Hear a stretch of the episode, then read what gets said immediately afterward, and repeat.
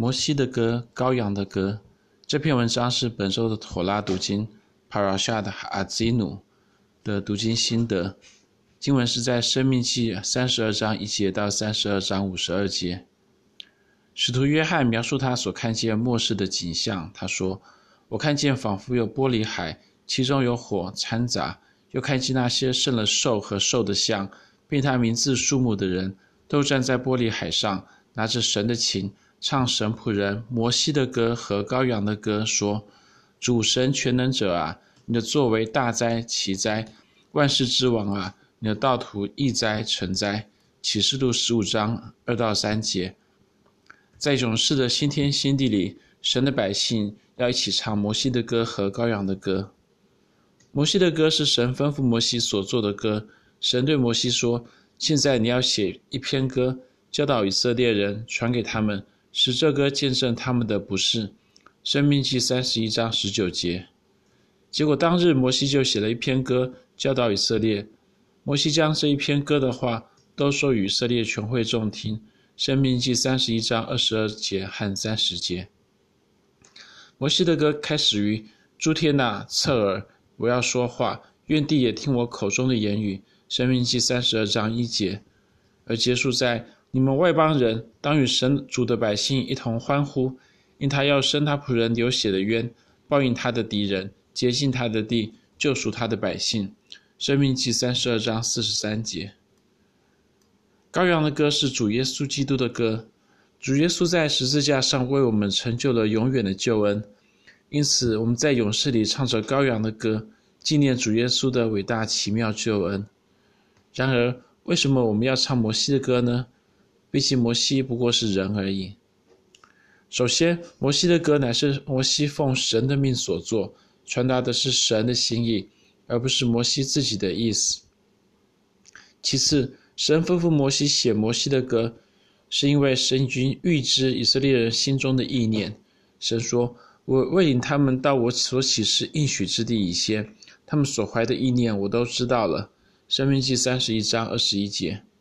这里意念的希伯来原文是 Yetzer，这事实上是一个很特别的字，因为它上一次出现其实是在创世纪的洪水故事里。耶和华闻那馨香之气，就心里说：“我不再因人的缘故咒诅地，人从小时心里怀着一恶念，也不按也不再按着我所行的灭各种的活物了。”创世纪八章二十一节，这里恶念就讲到恶的意念，而意念就是同样的字 Yetzer。尽管神知道洪水以后，世人还是从小心里就怀着罪恶的意念，但神还是决定不再用洪水毁灭全地。同样的，尽管神知道以色列人心中所怀罪恶的意念，他还是将他们当作他的百姓，他的儿女。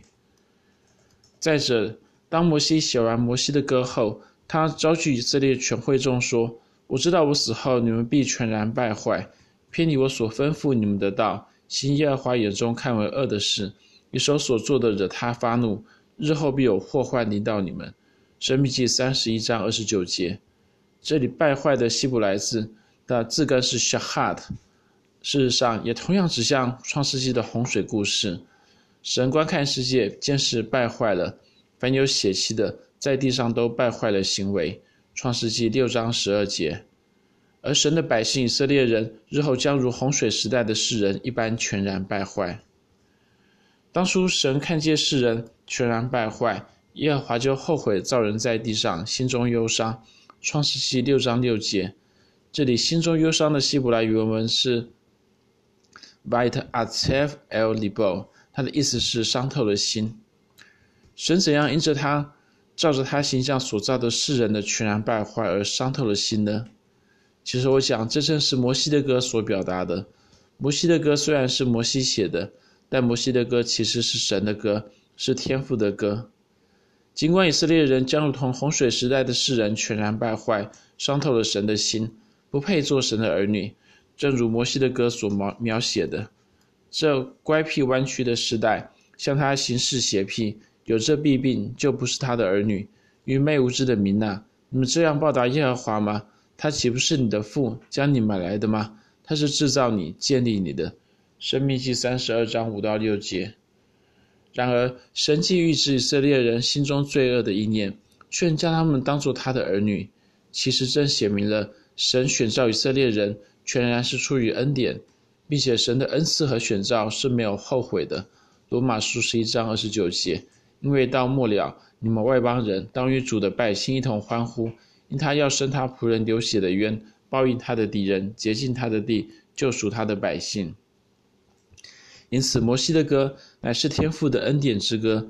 在摩西之歌的结尾，神要救赎他的百姓，而正因着神要救赎他的百姓，因此才会差遣他的独生爱子耶稣基督来到世上。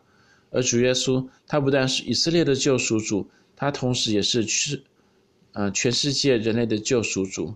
我们可以说，有了摩西的歌，才有了羔羊的歌。而我想，这正是为什么我们要在勇士里唱神仆人摩西的歌和羔羔羊的歌，启示录十五章三节的原因。因为摩西的歌和羔羔羊的歌，其实正是圣父和圣子之歌。